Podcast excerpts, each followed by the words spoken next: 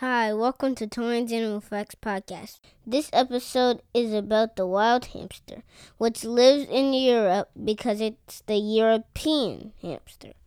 And they eat berries, nuts, and peas. Their predators are whole cats and foxes, and they are great diggers. And they make burrows, and they have bathrooms where the hamster uses the restroom and where the hamster keeps its food, where the hamster sleeps, in the hamster's living room. Oh, yeah, please subscribe. Bye!